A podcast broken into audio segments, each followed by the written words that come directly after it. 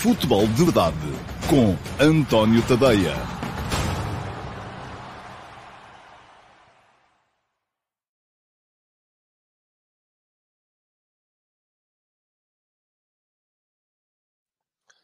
Ora, então, olá a todos, muito bom dia e sejam muito bem-vindos à edição número 759 do Futebol de Verdade. Hoje é terça-feira, dia 7 de março de 2023 e peço-vos mais uma vez desculpa pelo atraso. Hoje foram o quê? 5 minutos. Pois é, assim. Ah, estava mesmo convencido que hoje ia conseguir estar aqui a horas, até porque estive a preparar a resposta à pergunta na MUS com todo o uh, o tempo e cuidado. Uh, além disso, ainda estive a responder a algumas pessoas que vi que já tinham deixado dúvidas que, com as quais depois não valia a pena estar a gastar tempo no, uh, no programa propriamente dito uh, e acabei por me atrasar quando dei por mim, já era tarde, ainda tinha que ir tomar ducha e vestir-me, essas coisas todas. Portanto, já sabem, uh, mais uma vez fica aqui o meu pedido de desculpas. Olhem, esta é uma das vantagens de eventualmente o futebol de verdade passar a ser feito em diferido, passar a ser gravado e colocado apenas no YouTube. A partir daí passa a ser programado e entra sempre a horas. nunca mais vai atrasar. Porquê? Porque aí as máquinas não falham, não são como nós e eu tenho muito esta coisa de me atrasar sempre 5 minutos para tudo, e eu sei que é uma falta de respeito, por isso, mais uma vez, fica aqui o meu pedido de desculpa para uh, todos aqueles que estavam aqui à espera uh, do programa uh, desde o início. Bom, vamos lá. Não vamos, já que já gastei estes 5 minutos vossos e gastei-vos agora aqui mais dois a pedir desculpa, vamos embora, mas é com o programa andar para a frente, porque há muita coisa para falar aqui hoje e uh, queremos todos que isto acabe dentro do horário uh, mais ou menos normal, porque vocês têm que ir trabalhar e eu também tenho outras coisas para fazer. Vamos lá. Vamos começar, como sempre acontece no futebol de verdade, por olhar para aqueles que foram os primeiros a chegar e a deixar aqui perguntas. Tenho uh, atualmente a regra, e isto é muito volúvel e vai mudando, já sabem como é que funciona. Uh, vou responder aos primeiros cinco, há, aqueles que foram os primeiros cinco a deixar perguntas na emissão gravada, uh, perdão, na emissão em direto, e para serem um dos primeiros a deixar perguntas na emissão em direto, a melhor coisa que têm a fazer é, primeiro que tudo, inscreverem-se no canal, aproveitarem este link que eu vou deixar aqui, ou que vou deixar aqui depois uh, na uh, emissão gravada, e uh, clicarem em cima do botão que diz inscreve-te no canal, e depois disso também aproveitarem para clicar em cima do sino, ativarem as notificações, e assim, imediatamente, no instante em que eu programo a emissão, e hoje foi um bocadinho mais cedo, foi por volta das 11h30, Uh, vocês podem uh, ir logo lá ao live chat e deixar perguntas. Os primeiros cinco a deixarem perguntas, eu responder-lhes-ei. Portanto, vamos embora. Rui Santos foi o primeiro hoje. Bom dia, Rui. Já está no Estádio da Luz à espera do futebol. Aqui, estamos a ver aqui pela fotografia uh, do seu perfil. E perguntou ao Rui, Ten Hag disse esta semana que a situação de Cristiano Ronaldo não lhe tirou o sono. Acha que ele conseguiu dormir na noite do passado domingo? Olha, não sei se consigo dormir ou não. Eu, eh, eu, sabe que isso depende muito das pessoas. Eu posso ter uh, imensas coisas mal, coisas a desmoronar, mas se há coisa que, até porque durmo pouco, uh, que ninguém me tira, é o sono. A qualidade de sono é fundamental. Um, não sei se como é que é o Tenag, não sei se ele, depois de apanhar 7 a 0 do Liverpool, se conseguiu ter na mesma a tranquilidade para fechar os olhos e para conseguir descansar. Aquilo que me parece uh, um bocadinho mais uh, despropositado, Rui, é associar uma situação à outra. Quer dizer, o Cristiano Ronaldo foi o Cristiano Ronaldo, a situação do Cristiano Ronaldo já lá vai, já foi, foi resolvida, foi bem resolvida pelo clube, do meu ponto de vista, uh, e a, a, questão, depois há uma, toda uma recuperação do Manchester United, que deixou a equipa numa boa posição, e à partida parece-me que vai estar pelo menos na próxima edição da Liga dos Campeões, que é mais do que conseguiu no ano passado, em que não conseguiu apurar-se para a Champions, uh, e depois agora há esta situação do jogo contra o Liverpool, aquilo que se sabe é que Ontem, segunda-feira, o Tenag chegou às 7 da manhã ao uh, campo de treinos em Carrington e que uh, os jogadores chegaram às 9 e foram submetidos a uma intensa sessão de, pelo menos, terapia de grupo para que a equipa possa ultrapassar este momento mais complicado. Isso foi o que transpirou cá para fora. Agora, há muita polémica, naturalmente, à volta das coisas, o comportamento do Bruno Fernandes, aquilo que o Casemiro fez ou não fez durante o jogo, enfim, uh, muitas coisas que têm estado a ser faladas por aí. E a questão é de se, enfim, perceber que a coisa vai, uh, vai uh, seguir em frente. Enfim, a época vai seguir em frente e o que é preciso mesmo é seguir com as coisas e seguir um rumo que se delineou e parece-me que o Man United poderá perfeitamente fazê-lo. Segundo a chegar hoje, o Hermes Barreto. Olá, Hermes, bom dia. Que fórmula mágica será necessária para o Sporting superar o Arsenal? Bom, não acredito em fórmulas mágicas para, para ganhar jogos de futebol. Aquilo que me parece é que há aqui uma série de condicionantes uh, uh, que poderão uh, abrir uma eliminatória em que, à partida, uma das equipas é bastante mais forte. Estamos a falar do Arsenal, que é neste momento o líder do, da Premier League. A Premier League é o campeonato mais forte do mundo. Uh, o Arsenal é a equipa que está à frente do campeonato mais forte do mundo. Pela frente vai ter uma equipa do Sporting, que é quarta classificada no campeonato de Portugal. Uh, e o campeonato, enfim, o Sporting não está a fazer uma boa época. Uh, mesmo os jogos em que joga bem, às vezes a coisa treme. Portanto, à partida, teremos aqui uma eliminatória que parece estar a inclinar-se muito para o lado do Arsenal. Agora, o que é que pode acontecer para que isto de certa forma, inverta. E eu recordo, ainda aqui há tempos, li, creio que foi no Twitter, uma brincadeira de alguém que dizia a última vez que o Sporting, em quarto classificado no Campeonato Português, defrontou na Liga Europa, uh, e na altura, creio que já era Liga Europa, mas se não era a Taça UEFA, era a mesma coisa. Uh, o, o primeiro classificado da Premier League foi um Sporting Manchester City, em 2011, 12 ou 12, 13, também não sei de cor, uh, e o Sporting passou a eliminatória. Ganhou por 1 a 0 em Alvalade, gol de calcanhar do Xandão, disso recordo-me perfeitamente, e depois perdeu por 3-2 no Emirates, uh, sendo que uh, nesse jogo esteve a ganhar por 2 a 0. E mesmo assim, depois a coisa ainda se complicou uh, e o, o, City ainda conseguiu virar para 3-2 e ficou a um golo de poder passar a eliminatória que o Sporting passou pelos golos fora. Ora, o que é que pode acontecer agora que terá acontecido também nessa altura? Algum menosprezo por parte daquela que é a equipa mais forte. Enfim, é possível que o Arteta vai ter um jogo complicado contra o Fulham no próximo fim de semana, acabe por não trazer o seu 11 principal, eh, poupa um, dois, três, quatro jogadores, vamos ver, o Sporting também não vai ter o Ugarte, portanto, também não vai ter o seu 11 de gala.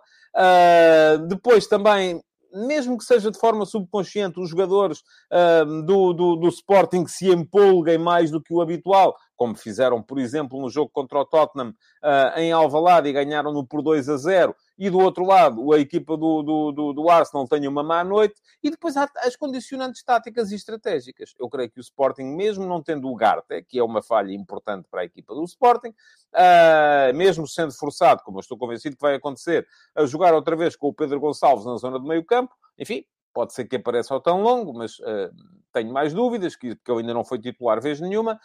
Um, vai ter que ser um Sporting a jogar um bocadinho mais baixo no campo, um bocadinho mais fechado, com boa capacidade de saída, uh, para explorar eventualmente o disposicionamento de uma equipa adversária que gosta de ter a bola e que também, uh, naturalmente, se desequilibra quando tem a bola, como todas as equipas que são criativas no seu processo ofensivo.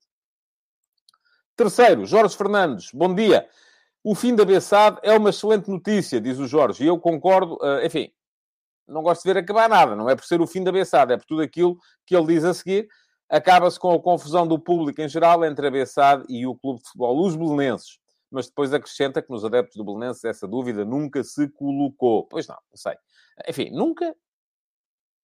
Quando, no tempo em que a Code City ainda estava, e aquilo ainda era Belenenses, creio que se colocou a confusão. Era assado do Belenenses, e nessa altura, apesar de ser já a maioria do capital da Code City, enquanto não houve a separação entre o clube e a SAD, creio que os adeptos do Clube de Futebol dos Belenenses estavam com aquela SAD. Agora, hum, concordo com o Jorge quando o Jorge diz que uh, este processo, e tenho visto aí muita gente preocupada uh, com o que está em cima da mesa neste momento. E o que é que está em cima da mesa neste momento? Aparentemente é o Clube Desportivo Cova da Piedade comprar 10% da BSAD, uh, dessa forma passando a funcionar como clube base, como clube mãe, vamos chamar-lhe assim, ou clube pai, conforme quiserem uh, uh, chamar-lhe, e a partir desse momento herdar a posição da BSAD no final desta época, que ainda não se percebe muito bem se vai ser Liga 2, ou, se vai, ou a segunda Liga, ou se vai ser a Liga 3. Porque a Bessade ainda está ali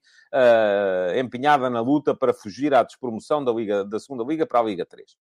Para mim é uma excelente notícia, porquê? Porque aquilo que é neste momento a Bessade, que é uma SAD que não tem cores, não tem adeptos, não tem casa, não tem nada. Portanto, basicamente é, algo, é, é, é uma, uma sociedade anónima desportiva uh, extirpada daquilo que era a sua alma, que são os seus adeptos, que é a sua história. Não tinha nenhuma coisa nem outra. Passa a ter, a representar uh, um clube que tem adeptos, tem história, tem estádio. Portanto, deixamos de ter aquela coisa da pensada andar a jogar em estádios emprestados, sem adeptos, sem ninguém. Enfim, se vai ter adeptos ou não, se calhar vai depender muito também daquilo que pensarem os adeptos do, do, do Cova da Piedade. Mas o clube, ou a SAD, que vai participar, vai chamar-se Cova da Piedade SAD. Portanto, basicamente, é muito aquilo que nós vemos com frequência no desporto americano, que é uma franchise a ser comprada uh, por, por, por outra empresa e, dessa forma, a assumir as cores dessa empresa. Não tenho rigorosamente nada contra essa realidade. Acho que é muito melhor do que esta que temos neste momento na BSAD. João Moreno, bom dia. O que acha do Arsenal número 8? Já falámos nisso ontem, João. O João, se calhar, ontem chegou tarde. Geralmente costuma chegar tarde, porque tem, naturalmente, outros a fazer. Enfim, não estou aqui a puxar-lhe as orelhas por causa disso.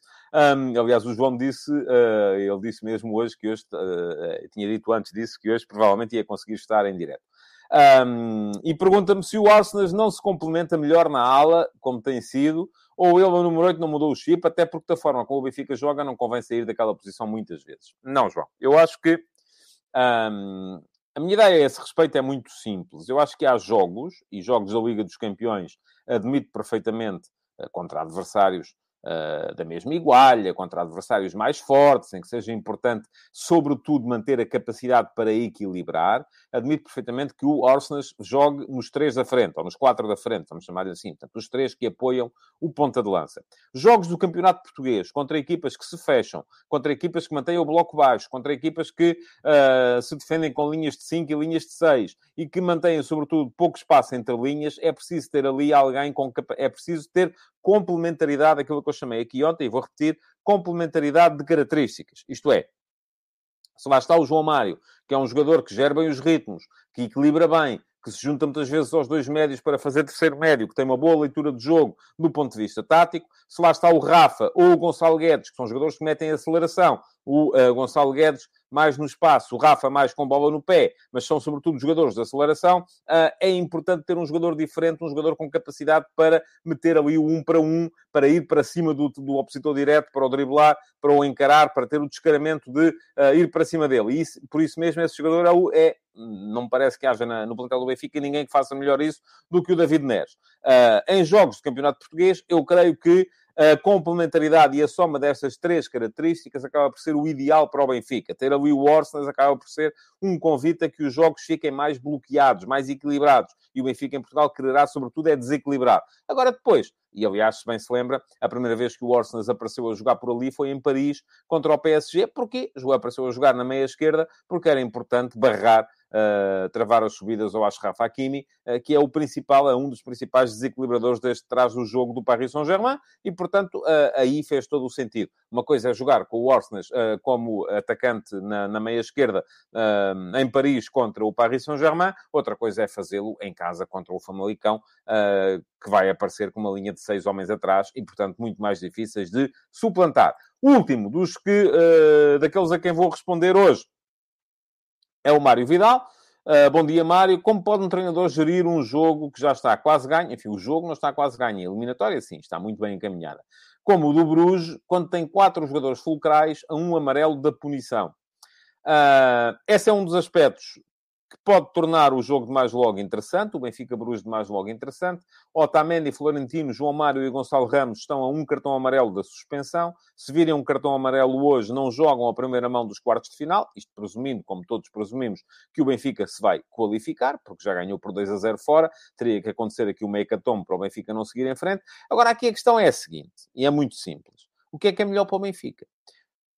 Há a expectativa no Benfica de, eventualmente, vindo a ter, uh, uh, vindo a qualificar-se para a próxima fase, de manter estes quatro jogadores uh, tapados a um amarelo da suspensão até ao final da presença do Benfica na competição? Ou não? Ou é melhor ir gerindo as ausências e, eventualmente, admitir uh, que falhe um no próximo jogo, falhe um depois no outro a seguir, uh, eventualmente, se o Benfica depois chegar às meias finais, que falhe outro, enfim, e, e é ir gerindo as ausências. É claro que se pensarmos aqui na seguinte maneira, vão os quatro ver cartão amarelo hoje, uh, e isto pode ser uma hecatombe para a primeira mão dos quartos de final, concordo que seria, mas se calhar, se um deles vir amarelo hoje, outro vir nessa primeira mão dos quartos de final, vai dar para gerir um bocadinho melhor as ausências. Agora, uma coisa lhe garanto, a maneira de gerir não é dizer aos jogadores é para vocês tenham cuidado e não façam faltas. Porque, uh, enfim, também depende um bocado dos jogadores.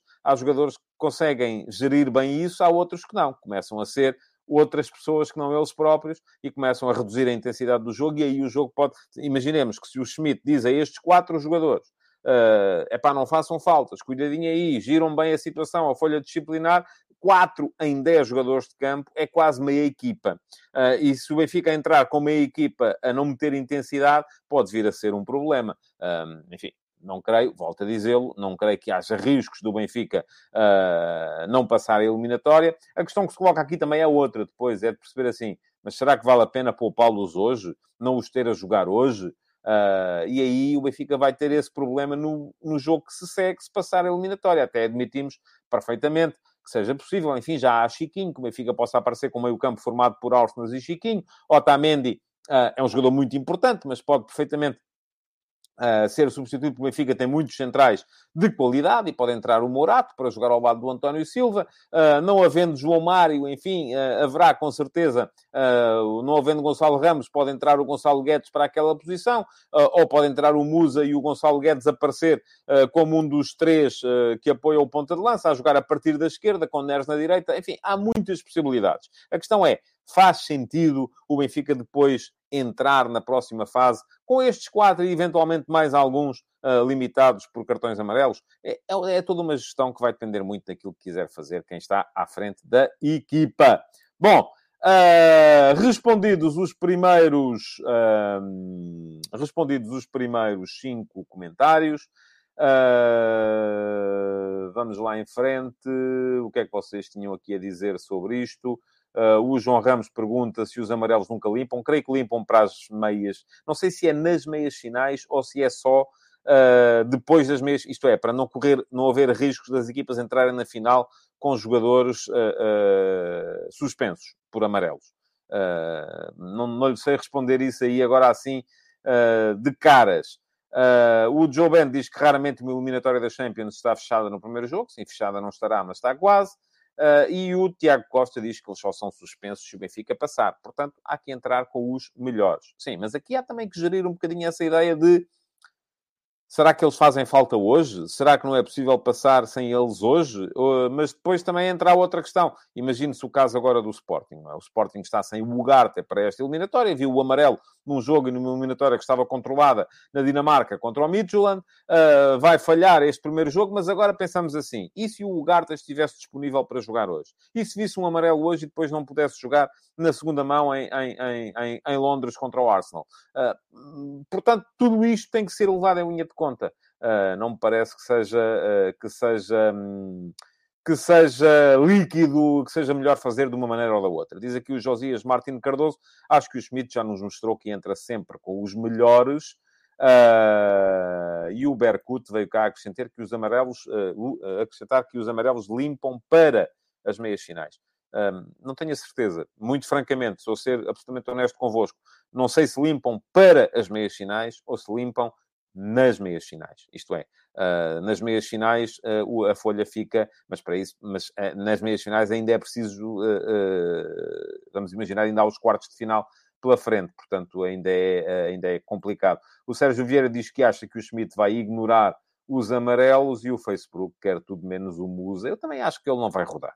Enfim, se querem saber a minha opinião, acho que ele não vai rodar. Uh, e diz aqui o Tiago Reis que ele limpar já tinha que ter sido no jogo da Bélgica. Pois, também era capaz de não ter sido má ideia. Uh, o Miguel Galveia diz que o Otamendi, se calhar, seria o mais difícil de substituir na Champions. A experiência do campeão mundial faz diferença nestas eliminatórias. Uh, e o Berkut vem acrescentar que limpam mesmo no fim dos quartos. Pronto, ok. Uh, muito bem. Uh, o José Neto também acrescenta a mesma coisa, que os amarelos limpam para as meias finais. Um, pronto, então vem. Vamos em frente. Vamos em frente. Temos a pergunta na MUS para responder. Hoje é terça-feira, portanto, volta a haver pergunta na MUS. Antes de lá chegar, Uh, Deixem-me só uh, colocar a passar aqui em rodapé o endereço do meu Substack, é tadeia.substack.com. Está a passar aqui uh, e quem quiser depois na emissão gravada aproveitar o link que vai ficar, ele vai ficar aqui para poderem aceder e subscrever. Uh, para quem perguntou quando é que sai o inquérito de Google Forms a propósito do futebol de verdade, a minha promessa é que será esta semana. Já tinha dito no programa de ontem que não ia poder ser uh, ontem nem hoje, porque tinha as tardes ocupadas. Uh, vou tentar que seja amanhã, quarta-feira, ao final do dia. Vou tentar, uh, mas uh, se não conseguir, será com certeza na quinta. Uh, e vamos ter todo o tempo do mundo para poder responder, porque, enfim, o futebol de verdade é uma coisa, o Substack é outra coisa, mas elas estão intimamente ligadas. É tudo o meu trabalho. Eu quero crer que as pessoas que estão no Substack são muitas pessoas também que estão aqui no futebol de verdade e, portanto, pergunto-vos, através do Substack, uh, o que é que vocês acham que deve ser feito com o futebol de verdade. E lá está para terem a certeza que recebem o inquérito e que podem ter uma palavra a dizer nessa matéria, não há nada como, uh, não há nada como uh, fazerem a subscrição, nem que seja gratuita, uh, porque a subscrição gratuita garante que vão receber o inquérito e que podem responder a ele. a subscrição gratuita garante também muito mais coisas, como a maior parte dos textos, ou pelo menos o início até dos textos que são para subscritores uh, premium. Uh, e, uh, além disso, quem quiser fazer a subscrição premium paga 5 euros por mês. E há muitas pessoas que estão aqui que eu sei que são subscritores premium, pagam 5 euros por mês e, além de poderem receber todos os textos na íntegra, podem ainda aceder ao meu canal de Telegram, onde recebem os textos lidos por mim e podem entrar no meu servidor de Discord Discord, onde nós mantemos várias chatrooms uh, para irmos debatendo coisas uh, relacionadas com futebol e não só, porque também há lá chatrooms sobre outras modalidades. Portanto, há para todos os gostos e para todos os fregueses. Vamos lá então. Pergunta na MUS para hoje.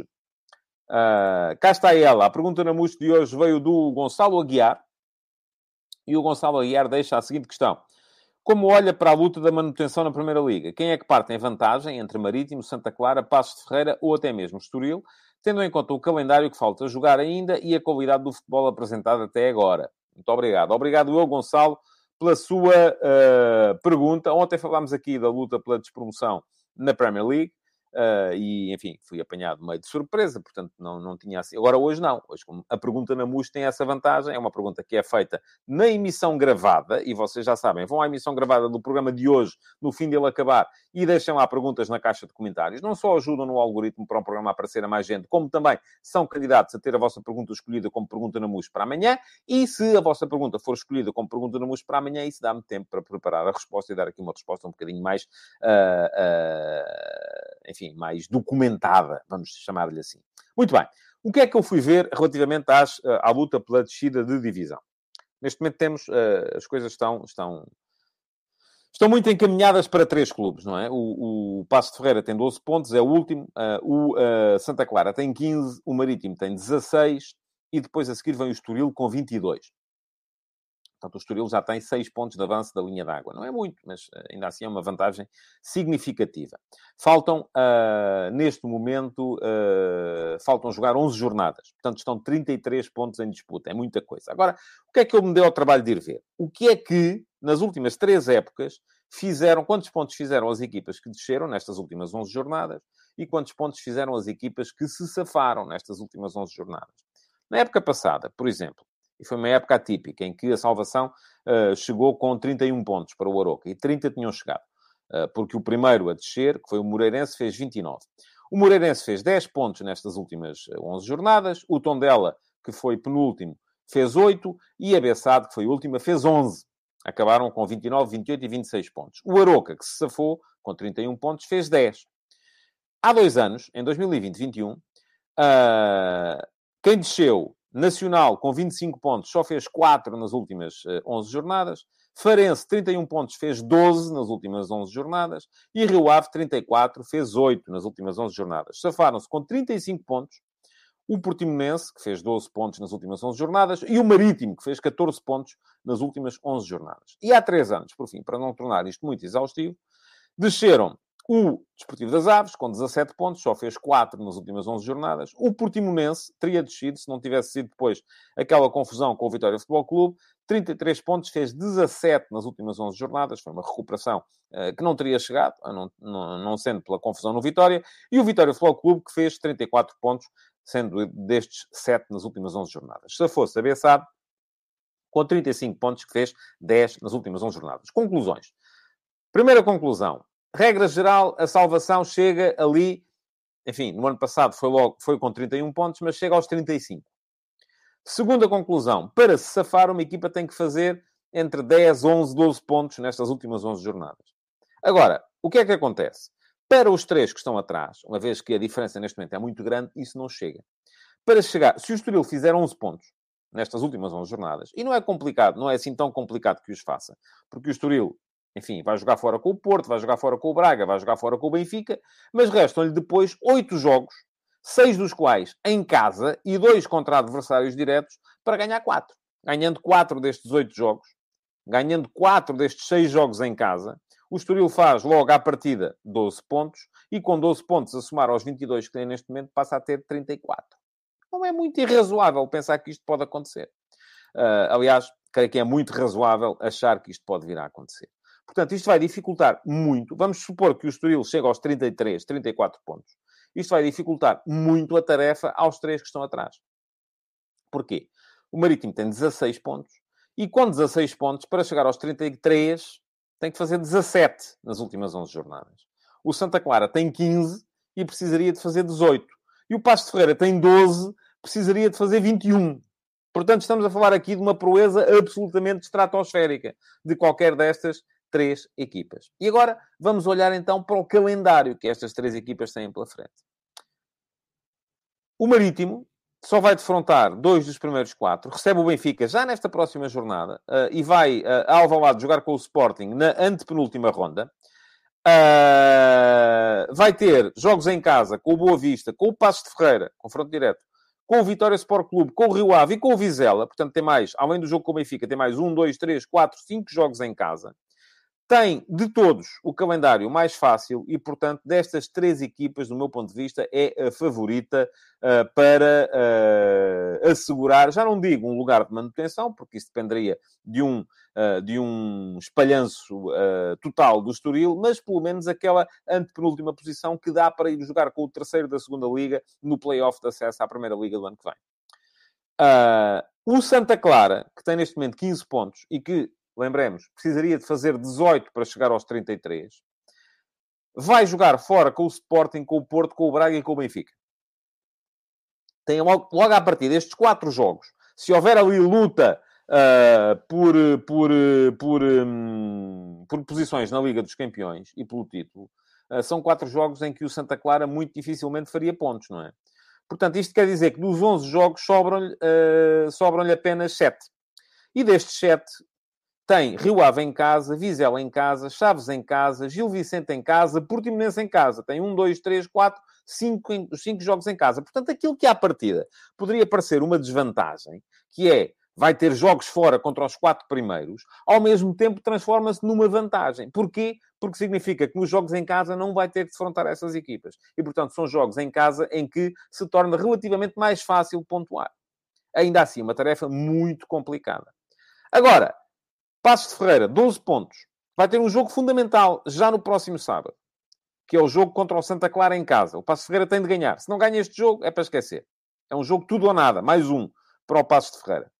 Uh, depois, tem aqui um problema, é que joga em casa com o Porto, joga em casa com o Sporting, joga fora com o Braga. O que quer dizer que não lhe sobram muito mais jogos em casa além deste do Santa Clara. Porque joga com o Santa Clara agora em casa e depois vai ter dois jogos fora muito complicados contra duas equipas que estão até ali na luta pela Europa. Aroca e Vitória Sport Clube. O Passos vai ter que pontuar nestes jogos, se quer pensar ainda num lugar de playoff. Porque depois recebe o Famalicão, vai ao Marítimo. Adversário direto, tem de ganhar. O Passos tem, do meu ponto de vista, não é só por estar em último, é também por uma questão de calendário, o calendário mais complicado. Uh, portanto, onde é que isto nos deixa? Ou se tiver que olhar, e, e gosto de dar aqui possibilidades, uh, uh, gosto de dar aqui possibilidades, uh, percentagens, um, matematicamente, até o Sporting ainda pode uh, ir lá parar. O Sporting Clube Braga já não pode, já está matematicamente safo da descida. Ao Sporting faltará neste momento, creio que um ponto. Um, e, e, mas, enfim, vamos dizer que acima do entre o sexto e o décimo quarto lugar, vamos dar 1% de hipótese a cada, a, a cada um deles ainda vir a descer. Não acredito que venha a acontecer. É 1% só. Mesmo o Estoril, vou dizer-vos aqui muito honestamente, acho muito complicado uh, que vá lá parar. Mas pronto, o Estoril não tem uma vantagem assim tão grande. Vamos lá. 15% para o, para o Estoril. Uh, portanto, estamos a falar aqui já de 9% dos, dos... Vamos dar 16, para facilitar as contas. Uh, 9% dos, uh, do, do, do, de todos os 9 clubes que estão entre o 6 e o 14 lugar. 1% a cada um dá 9. Uh, somamos-lhe aqui 16% do Estoril, ficamos com 25%. O que quer dizer que nos sobram uh, 275% de possibilidades para os outros três clubes. Eu diria que para o Marítimo, 85% neste momento. Uh, e isto significa que nos sobram depois 190 para dividir entre Santa Clara e Passos de Ferreira. E neste momento, eu diria 93 para o Santa Clara, 97 para o Passos. Mas, se o Passos ganhar ao Santa Clara já no próximo sábado, eu acho que esta percentagem se pode inverter. Agora, acho muito difícil qualquer destes três clubes escapar aos, uh, três de baixo, aos três lugares de baixo e acho que todos eles estarão neste momento com a ideia de chegar ao antepenúltimo lugar, que é o lugar que permite ainda a escapatória do play-off. E para aí, Marítimo claramente favorito. Santa Clara, neste momento, à frente do Passo de Ferreira, mas se o Passos ganhar no próximo sábado, esta situação pode perfeitamente inverter-se, embora dependa muito daquilo uh, que vai acontecer com o Passos depois nos jogos a seguir. Aroca, Vitória, fora de casa, duas saídas seguidas, Famalicão em casa, jogo que eles têm de ganhar também, e depois a deslocação à, à Madeira para jogar com o, com o Marítimo. É assim que estão as contas. Uh, o que é que vocês uh, dizem aqui? Uh, já me estão aqui a falar da, da, da, da, Liga, da segunda Liga. A segunda Liga não vou, não vou seguir para aí.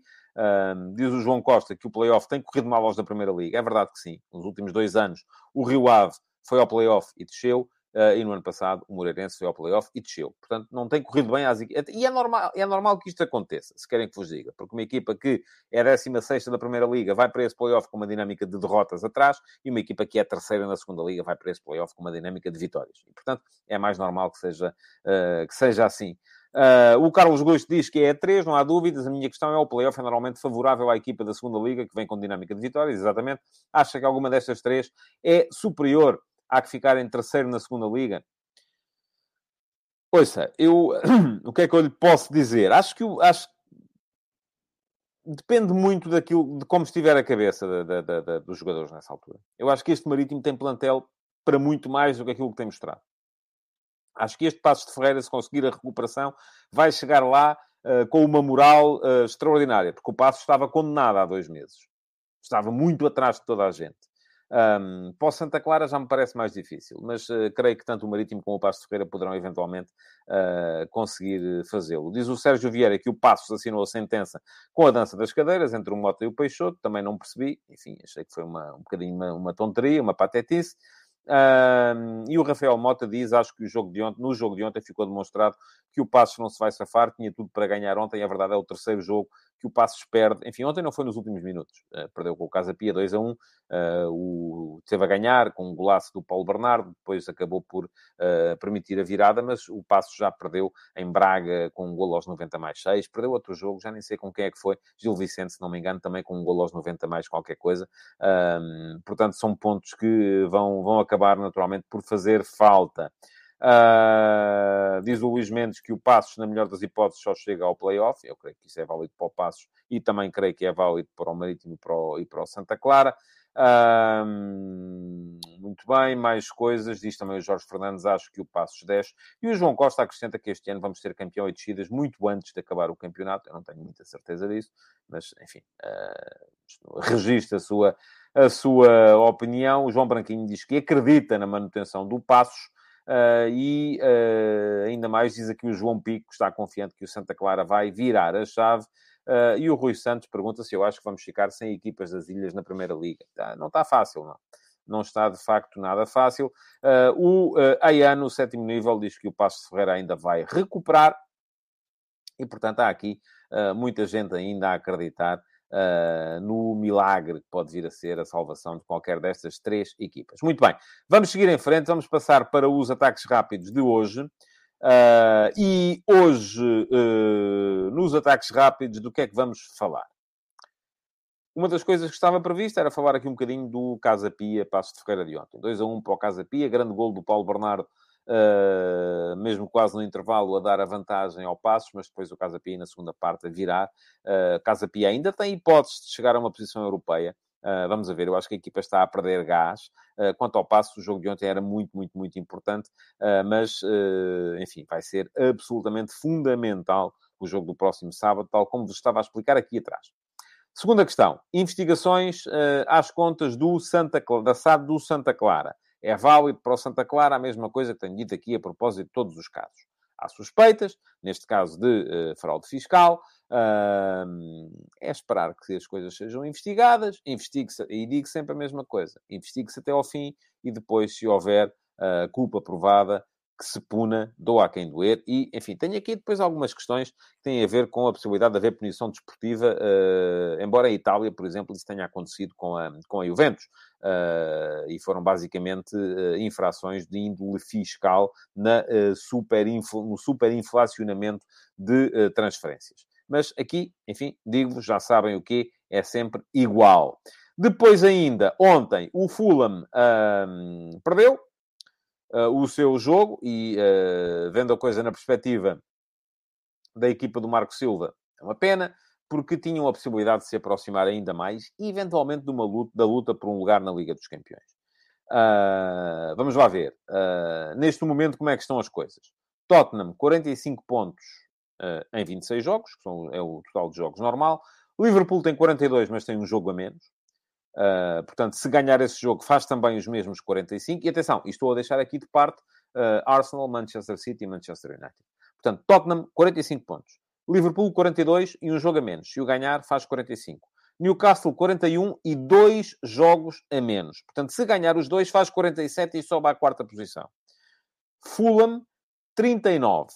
O Fulham está neste momento a 6 pontos do uh, Tottenham. Portanto, não está fora de hipóteses a, a, a, possibilidade de lá, de lá chegar. E atenção, porque ninguém fala nisto. Brighton, 38 pontos e 3 jogos a menos.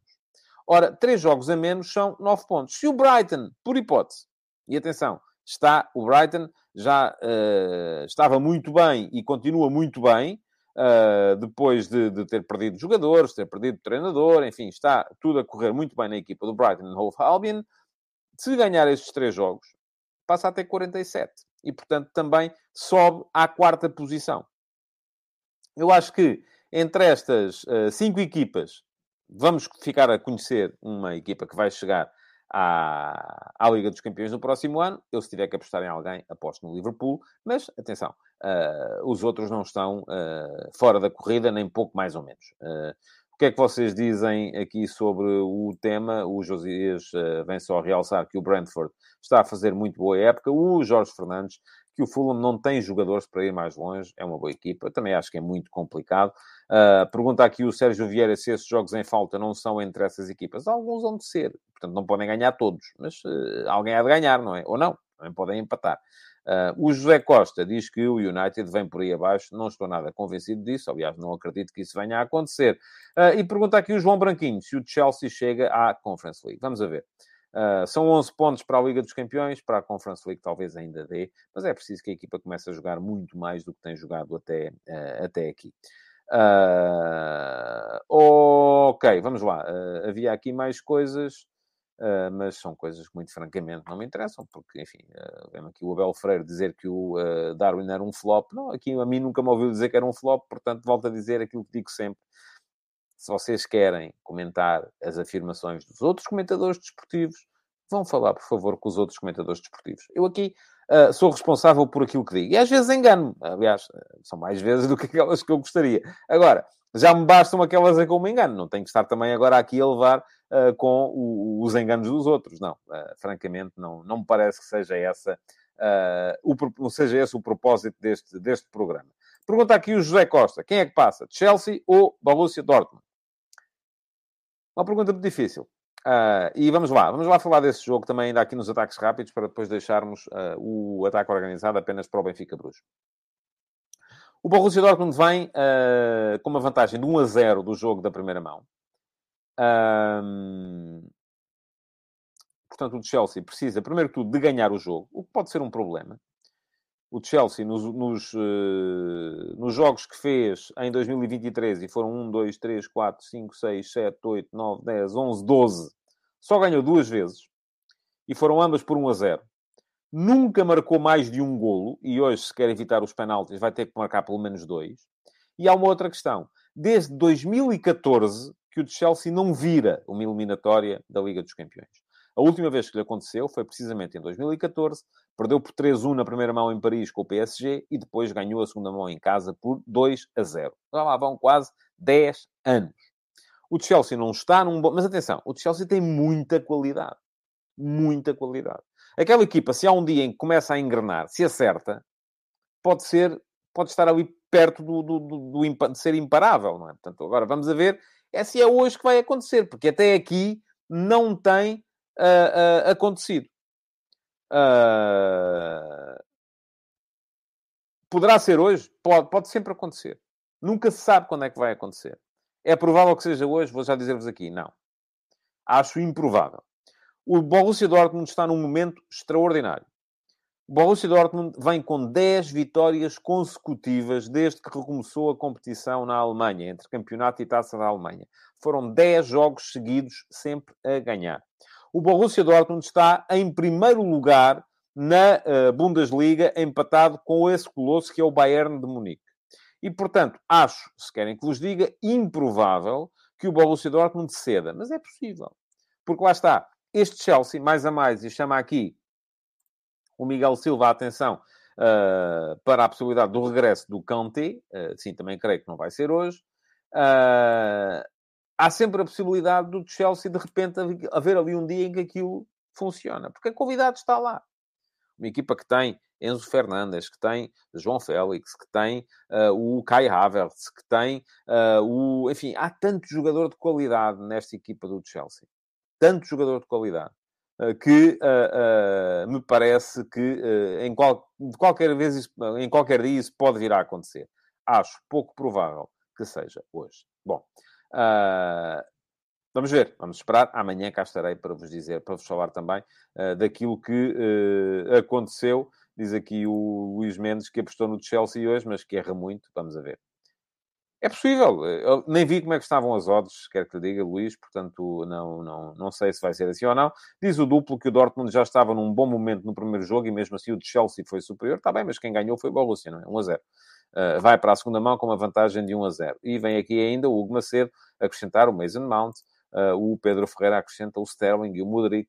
Uh, enfim, há muita gente de qualidade nesta equipa do, do, do, Chelsea. Agora vamos a ver que isto, enfim, é um jogo, são 90 minutos e está perfeitamente em aberto. E com isto, uh, passamos uh, para o ataque organizado de hoje. Uh, e o ataque organizado de hoje vai ser muito voltado para aquilo que vai ser o Benfica Bruges de mais logo e, sobretudo, porque, enfim, escrevi um bocadinho sobre o tema nas conversas de bancada de hoje e quem quiser ler vai ficar aqui o, o link escrevi um bocadinho sobre isso, sobre aquilo que foi o discurso do Roger Schmidt ontem acerca da possibilidade do Benfica vir a ganhar a Liga dos Campeões. Já tinham uh, perguntado ao Roger Schmidt no final do jogo em, uh, em Bruges, e o Roger Schmidt, na altura, enfim, é perceptível, aquilo estava ainda com a adrenalina em altas, o jogo tinha acabado de terminar, riu-se da pergunta. Voltaram a perguntar-lhe agora, enfim, eu já percebo, sei perfeitamente porque é que são feitas estas perguntas, é para depois poderem fazer os títulos a dizer uh, Schmidt acredita que o Benfica pode ganhar a Liga dos Campeões. Eh, eu parece-me que notícia seria o contrário, era Schmidt não acredita que o Benfica possa ganhar a Liga dos Campeões, isso não só era notícia, como era motivo para despedimento, porque todos os treinadores que estão, estão numa equipa, obviamente, o que querem é ganhar. E se não acreditam que podem ganhar, então mais vale estarem quietos. Uh, e o Roger Schmidt, no entanto, deu uma resposta, do meu ponto de vista, correta, Uh, o Tiago Monteiro diz aqui que vai vender jornais e tal. Sim, é corresponder àquilo que são as expectativas de quem está aí desse lado. Porque também há aqui muita gente que me vem cá perguntar, e se calhar uh, me vem perguntar se eu acredito que o Benfica possa ganhar a Liga dos Campeões. Uh, e eu vou-lhe dizer, não, eu não acredito. pode acontecer? Pode. É provável? Não, não é nada provável. E no fim, foi um bocadinho isso que, que, que o Schmidt disse também. É assim, todas as equipas que estão nesta fase têm a possibilidade de lá chegar. Agora, também disse outra coisa, que é, mas temos que ter em conta que aquelas que têm orçamentos maiores têm mais possibilidades do que aquelas que têm orçamentos menores. Isto, meus amigos, é um banho de realismo. E atenção, está aqui uh, uma. Uh, o Carlos Guiz deixa aqui uma, uma coisa que é: o Schmidt disse a verdade, mas imagino que o Porto passa ao Inter e calha um Benfica Porto fica logo aberta à porta das meias, depois é 50-50, sinceramente. Uh, eu nem fiz as contas assim, eu faço as contas de outra maneira, que é o Porto passar o Inter, uh, e depois uh, imaginemos que ao Porto e ao Benfica, a um calha o vencedor do Chelsea e Borussia Dortmund, enfim, é possível. Ao outro calha o vencedor do Tottenham Milan, é possível. e aí ambos passavam e se encontravam os dois nas meias finais, desde logo abrindo a porta para um deles chegar à final. É mais assim que eu vejo a coisa. Uh, mas é preciso uma conjugação uh, extraordinária de, de, de, resultados e de sorteios. Uh, muito francamente, acho pouco provável ou altamente improvável que isso venha a acontecer. Agora, aquilo que o Schmidt disse, e quando o Schmidt faz depois o recurso a, a, a, ao orçamento, eu já não vou tanto por aí. Se formos a ver, temos quatro jogos de Champions esta semana. Uh, e, à exceção do Benfica Bruges, nos outros, nas outras três eliminatórias desta semana, quem está em vantagem são as equipas com orçamento menor. Não fui consultar relatórios e contas, não tive tempo para isso. Uh, fiz uma consulta naqueles, uh, uma consulta mais rápida, um Google, para tentar chegar aqui ao valor que é gasto por ano uh, de, uh, em uh, salários pelas outras seis equipas e cheguei a estes números. Paris Saint-Germain, Bayern, Bayern ganhou fora. Paris Saint-Germain tem, gasta 390 milhões ano, o Bayern 266. E, no entanto, o Bayern foi ganhar a Paris.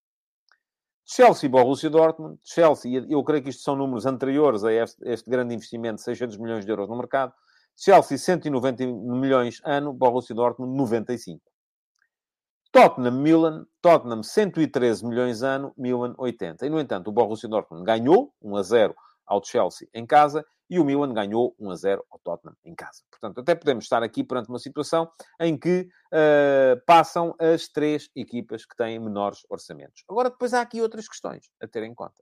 E que outras questões são essas? Há uma entrevista notável hoje do Oliver Kahn, uh, à edição de hoje do L'Equipe, uh, em que o presidente do Bayern, antigo guarda-redes do Bayern e da seleção alemã, uh, e atual presidente do, da direção do Bayern de Munique, uh, vem falar da razão pela qual o Bayern não entra em determinadas lutas do ponto de vista financeiro. Mas, atenção, o Bayern vem de uma liga, e aqui, e aqui tem muito a ver com tradição, consolidação de resultados, uh, capacidade para uma equipa ser de forma consolidada uh, vencedora, e isto uh, é algo que funciona a favor do Bayern e também funciona a favor do Bayern outro fator, que é o fator de estar a jogar a Bundesliga. E a Bundesliga, enfim, está nos patamares ainda assim acima da Liga Portuguesa e é sempre muito mais competitiva do que é a Liga Portuguesa.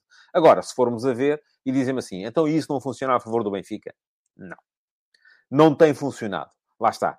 O Bayern foi campeão alemão nos últimos 10 anos. O Benfica, nos últimos... Há 3 anos que não ganha rigorosamente nada. Porque está aqui um caminho a fazer. É isso que eu estou a dizer. Eu admito que se o Benfica começar a ser vencedor, começar a ser ganhador, uh, que, como tem a história, e em termos de história, uh, tem mais história do que muitos dos clubes que lá estão, mas como tem a história, como tem o pedigree, se for consolidadamente vencedor, se conseguir receita para se manter pelo menos no nível, ou até eventualmente crescer um bocadinho ao nível dos gastos com pessoal que tem neste momento, o Benfica poderá, a 3, 4, 5 anos, e quem diz o Benfica diz o Foco do Porto, já tenho mais dúvidas relativamente ao Sporting, poderá, a 3, 4, 5 anos, ser um projeto potencialmente vencedor numa, uh, uh, numa uh, Liga dos Campeões.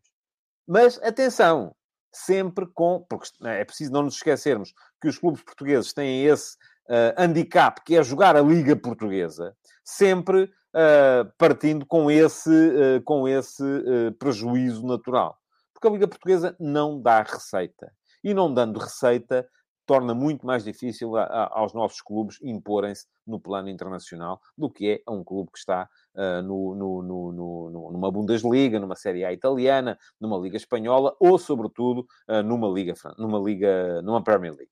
Já não é tanta Liga Francesa, enfim, a Liga Francesa não dá assim tanta, uh, tanta, tanta receita. Bom, em relação ao jogo de logo, já falámos aqui há bocadinho, eu acho que o Roger Schmidt vai jogar com, com o 11 habitual também creio que ele não vai poupar os jogadores, apesar de, eh, enfim, disse, escrevi hoje de manhã que o Benfica está com pé e meio nos quartos de final, eu acho que está já uh, com os dois pés e falta-lhe a unha do dedo mindinho, porque, muito francamente, este Bruges, uh, desde que uh, voltou do Campeonato do Mundo, em 13 jogos só ganhou dois. Empatou 7, perdeu 4 é uma equipa que não se tem encontrado, é uma equipa que está num momento particularmente negativo. Uh, o Parker está uh, a tentar uh, evitar a chicotada psicológica e seria para o Bruges entrar no terceiro treinador da época. Portanto, parece-me que o Bruges não está de todo em momento de poder vir à luz discutir eliminatória. É uma equipa que não tem aquele que é, do meu ponto de vista, o seu jogador mais desequilibrador, o Skov Olsen, já não jogou o jogo da primeira mão, mas tem, podem dizer-me, ok, tem jogadores interessantes, tem, sem dúvida nenhuma. Yaramchuk é um ponta de lance interessante, o Jutglai é um ponta de lance interessante, não sei qual dos dois vai jogar, se é que joga algum. Em Bruges, por exemplo, não jogou nenhum nem outro de início. Um, o, o, o, Buchanan é um extremo também interessante, do meu ponto de vista. O Fanakan é um excelente médio. O Onyedika é um médio centro de boa qualidade. Agora, a questão é que isto, em termos de, uh, uh, de, de, de conjunto, não tem estado a funcionar.